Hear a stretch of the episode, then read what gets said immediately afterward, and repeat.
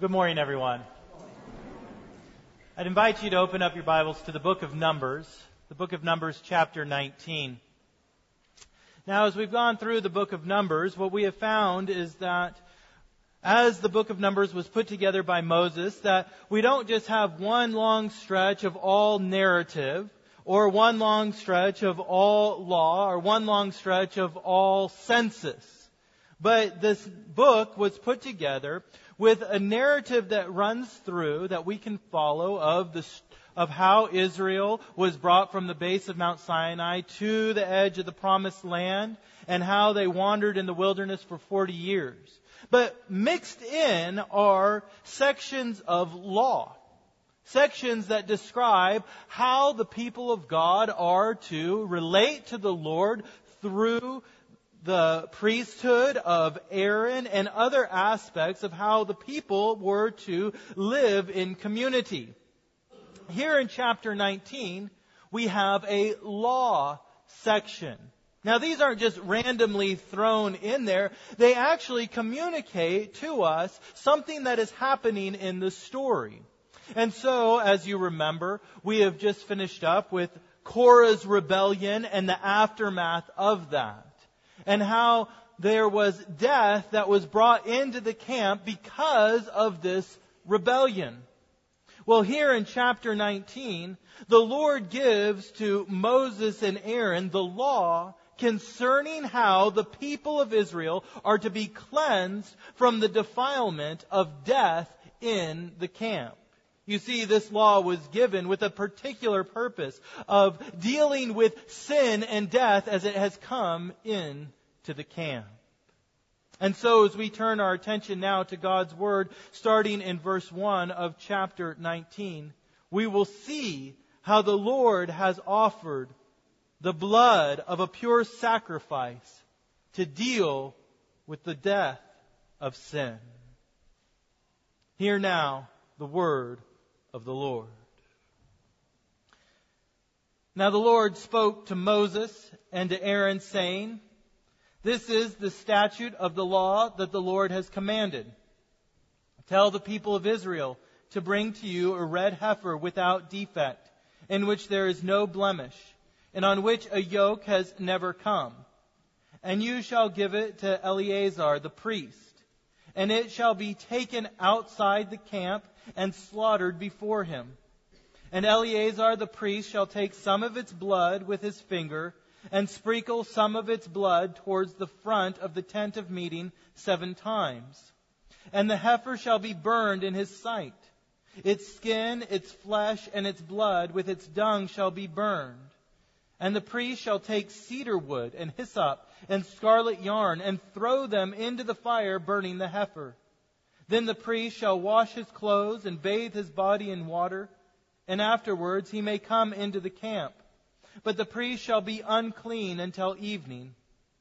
The one who burns the heifer shall wash his clothes in water and bathe his body in water, and shall be unclean until evening. And the man who is clean shall gather up the ashes of the heifer and deposit them outside the camp in a clean place and they shall be kept for the water for impurity for the congregation of the people of Israel. It is a sin offering. And the one who gathers the ashes of the heifer shall wash his clothes and be unclean until evening. And this shall be a perpetual statute for the people of Israel and for the stranger who sojourns among them. This is God's holy word for us, his people. Let us pray. Father, we come now to this passage that seems to speak to a people and a place, a time long ago. But we ask, Lord, that by your Holy Spirit, you would open our eyes to see that this statute given for your people, Lord, affects us very much even today.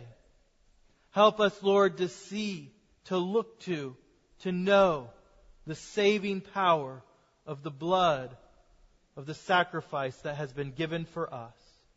And we pray this in Christ's holy name. Amen.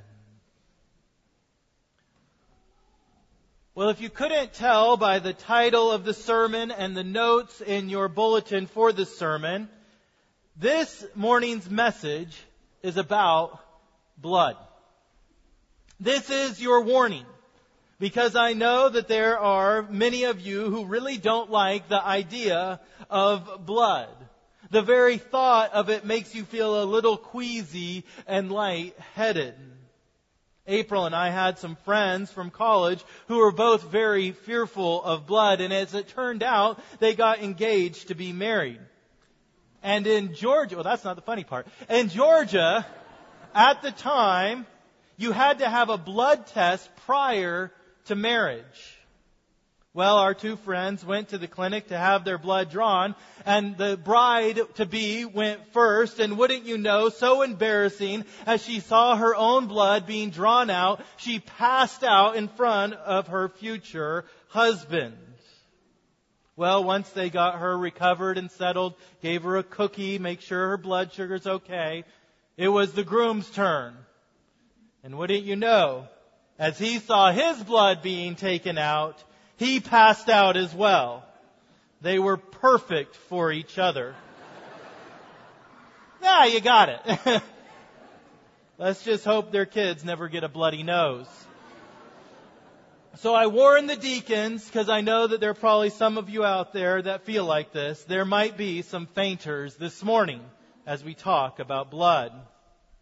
Now, the question is, why is it that we get so nervous when we see blood. Psychiatrists say that the root of this fear is a fear of injury or the fear of death. The sight of blood rightly brings to mind such fears because our blood holds the power of our life. Without our blood, we could not live. The book of Leviticus, which outlines the need for blood sacrifices in the tabernacle, explains the connection between blood and life. It says, For the life of the flesh is in the blood, and I have given it for you on the altar to make atonement for your souls. For it is the blood that makes atonement by the life. It is the blood that makes atonement, that cleanses from sin. What cleanses from the sin? Life. Life brings cleansing from sin. The life is in the blood, and therefore it is the blood that cleanses us. It is the power of life within the blood that provides the needed atonement from sin. The life within the blood is like the caffeine in the coffee. It's what gives it power. It's what makes it so good, what makes it so needed. You see, the wages of sin is death. That is what we incur upon ourselves when we rebel against the Lord. Not merely death, but all that belongs to death's realm. And so death doesn't just mean dying, it means pain. It means guilt. It means sickness and anxiety and decay. It means fruitless labor and injustice. It means substance abuse and addiction. Death means alienation from God. It means rebellion against the God for whom we were created. To live in the realm of death also means that we are sinned against, that others sin against us and bring the effects of death to bear on our lives. And therefore, to be free from the effects of sin, to be free from the guilt and the punishment, to be free from the alienation from God and from each other, to be free from all the filth and pain that comes from being in the kingdom of death, we must receive some source of life. And what we will see in our text for this morning is that to be cleansed from death, we must be washed by the blood of life.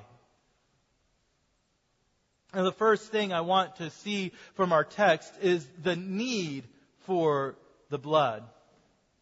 In our passage for this morning, we find a people who have been living with the deadly effects of sin. Over the past several chapters, the rebellion and grumbling of the people has led to a large number of deaths in the camp, and therefore there is a great need to be cleansed.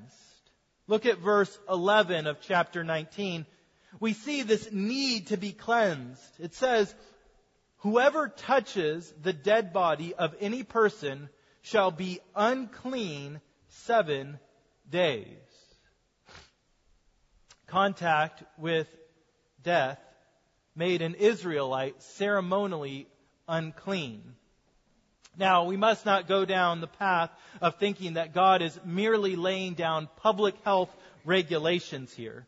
As much as there may be a secondary grace of containing the spread of disease through these regulations, the primary concern are the spiritual health of the people and the glory of God. You see, contact with the dead could not be ignored by those who live in the presence of God. For the word of the Lord tells us that He is a living God. And even more than that, Jesus tells us, now He is not God of the dead, but of the living, for all live to Him. You see, death is God's enemy. God is a God of life. He is not a God of death. And so he is continually seeking to see the defeat of death. Death is not natural to his creation. From a biblical perspective, death entered the world through the sin of mankind. So it is a disease. It is a stain that has blotted itself upon God's good creation. Death is an enemy that will one day be completely defeated through the resurrection of Christ. When Christ returns, He will raise us all from the dead. You see, death is evidence that sin has infected this world and that it infects us as well. And so when someone dies within the community of Israel, it is of utmost importance that all within the community be cleansed from this death to display that the Lord God is the God of the living. His presence does not abide with death. And therefore, whatever carries the marks of death must be taken outside the camp. Look at verse 20 of our text. There it says, if the man who is unclean does not cleanse himself, that person shall be cut off from the midst of the assembly, since he has defiled the sanctuary of the Lord. Again, this is not public health regulations. However, the concept of public health is very similar here. When there's a possibility of an outbreak of a disease, we take it very seriously. If someone tests positive for tuberculosis, we don't just send him back out into the community to spread it amongst the people. No, to stop the spread, we quarantine those who are sick and we treat them and wait until the disease is gone before we let them back in. And it is here that we see the need for the blood of life. For it is the blood that cleanses those who have been defiled by death and returns them to a right relationship with God. The blood of the sin offering is sprinkled upon those who have come into contact with death. And by the sprinkling of the blood, those who were separated from God are brought back to Him again. There is a great need for the blood of life because of the presence of death. Blood as the life has the power to deliver from the kingdom of death. We need the blood because death has spread into the camp. Death has invaded every aspect of who we are. And if we continue in the ways of death's kingdom, then we will forever be separated from the God of life, from the God of the living. We need the blood to cleanse us. We need the blood to deliver us because each and every one of us, if the Lord tarries, will go down into death. But we need the blood to give us eternal life through Christ Jesus our Lord. We need the blood to cleanse us. We need the blood to deliver us. We need the blood to save us from death. We are infected by this disease of death, and the cure is the blood of life. That is the need of the blood. But what is the nature of the blood? What is it about this blood that delivers?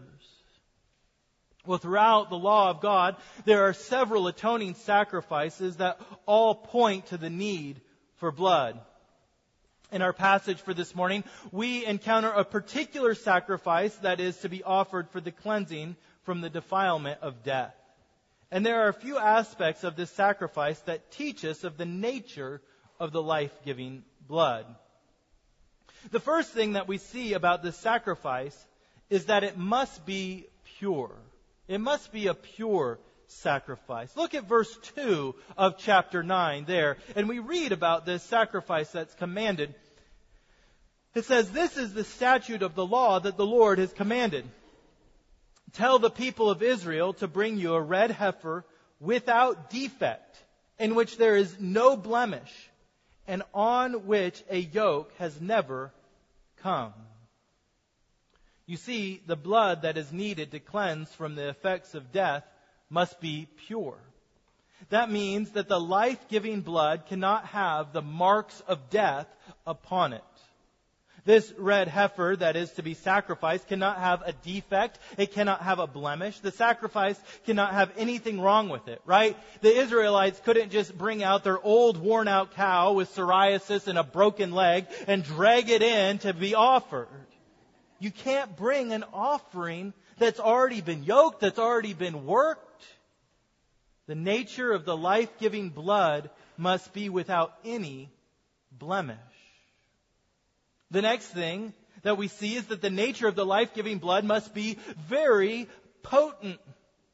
As we read in verse 2, the heifer is to be a red heifer. And then we read in verse 6 that it, when it is sacrificed and burned, that the priest shall take cedar wood and hyssop and scarlet yarn and throw them into the fire, burning the heifer. Now what's going on here? What, why cedar wood? Why this red yarn? What is being communicated here is that the redness of the heifer, the redness of the cedar wood, the redness of the scarlet yarn all point to the potency of the sacrifice that is made. The blood cannot be weak. It cannot be diluted. Rather, the Word of God is communicating to His people that the sacrifice that delivers them from the effects of death must be a powerful sacrifice. And the third thing that we see about the nature of the blood is that it must be holy blood. It must be set apart to the Lord. This sacrifice cannot be made by just anyone, nor can it be done in just any manner. The sacrifice must be done by the priest of the Lord, and the blood of the sacrifice must be set aside to the Lord. Look at verse 4 of this ceremony. There we read that Eleazar, the priest, shall take some of its blood with his finger and sprinkle some of its blood toward the front of the tent of meeting seven times. That is towards the tabernacle where the Lord is.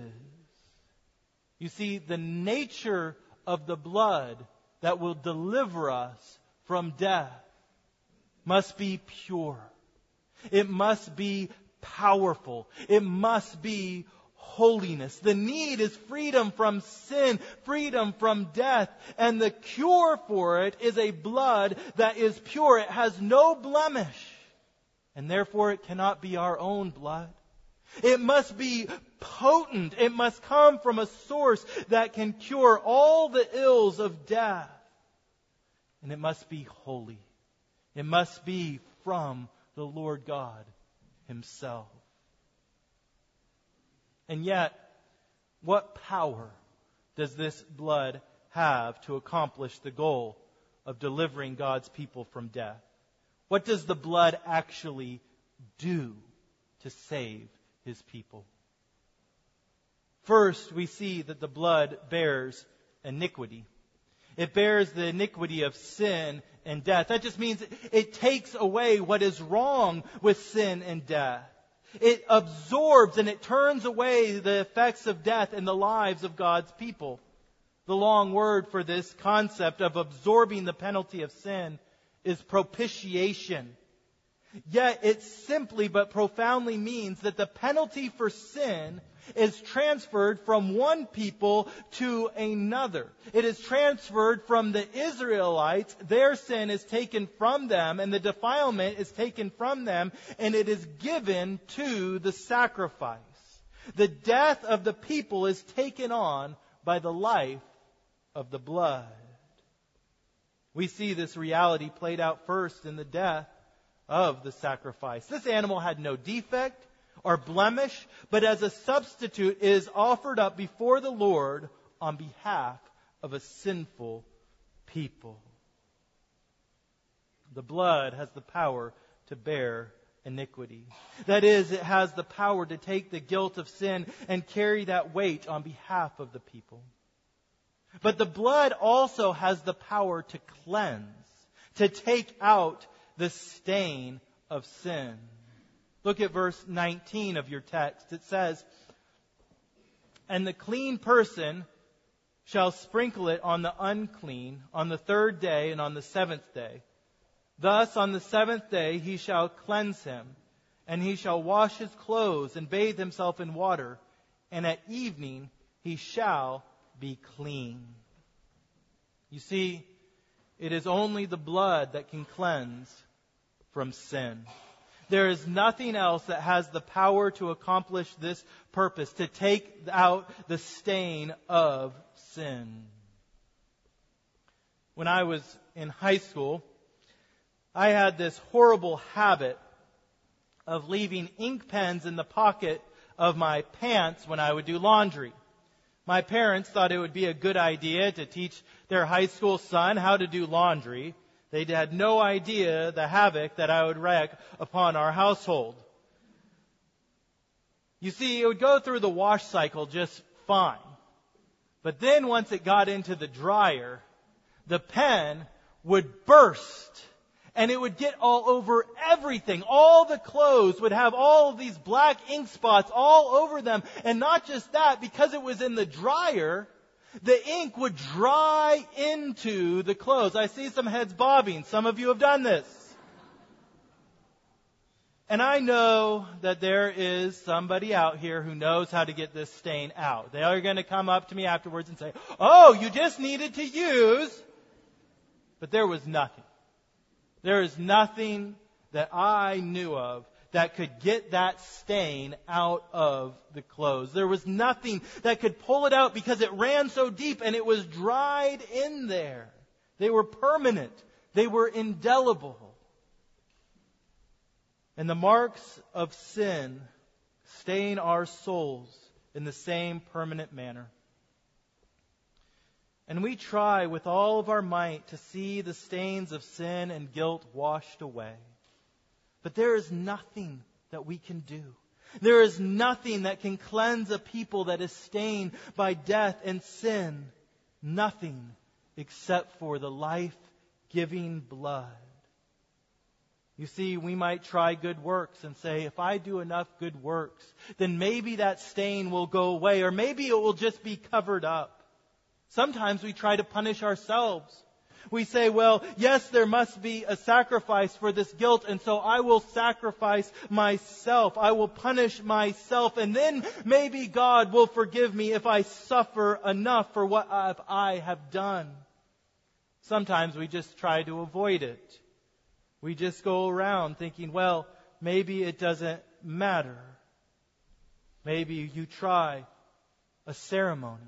You know, I'll go through this ceremony, I'll go through this practice, and if I go through all the right steps, then I will be forgiven. But in the end, the only thing that can wash us clean is the blood of a pure and holy and powerful sacrifice. The mark of death can only be cleansed by the blood of life. As we began the sermon reading Leviticus 17, we read, For the life of the flesh is in the blood, and I have given it to you on the altar to make atonement for your souls, for it is the blood that makes atonement by the life. The blood has the power to bear sin, to cleanse from guilt, and to give life. There's nothing else that a fallen, sinful people can look to forgive, for forgiveness and cleansing. There's no other source. There's no other way but by the blood of a holy and pure sacrifice to have the effects of death in our lives washed away. And so, if the blood of these red heifers that we have been reading about is so powerful that it can wash away sin and guilt, Shouldn't we start raising them? Shouldn't we get some land and get some red cows and start breeding them and we could sell them and you could sprinkle their blood and you could be free from your sin and guilt? This is the idea that one Reverend Lott had. Back in the 1990s, he had this idea to raise and sell red heifers to Israelites. You see, Reverend Lott believes that the temple in Jerusalem needs to be rebuilt before Jesus can come back. And a part of the rebuilding of the temple would include the purification of the people and the building site with the sacrifice we are learning about this morning. And so the plan was breed and raise red heifers, sell them to the Israelites. They cleanse themselves and the temple with the blood of the red heifer. They build the temple. Jesus comes back and I make a little money on the whole process.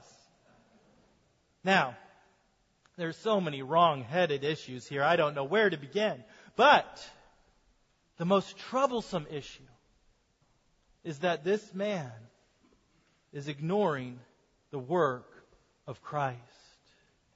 For the book of Hebrews tells us, For if the blood of goats and bulls and the sprinkling of defiled persons with the ashes of a heifer, see, the author of Hebrews knew about Numbers 19, sanctify for purification of the flesh, how much more will the blood of Christ, who through the eternal Spirit offered himself without blemish to God, purifying our conscience from dead works to serve the living God.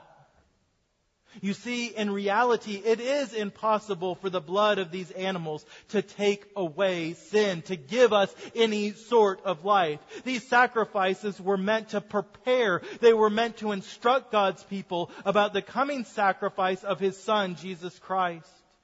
For we are like the people of Israel. We are all stained by sin and death. We have all sinned and fall short of the glory of God. But the book of 1 Peter tells us you were ransomed with the precious blood of Christ like that of a lamb without blemish or spot.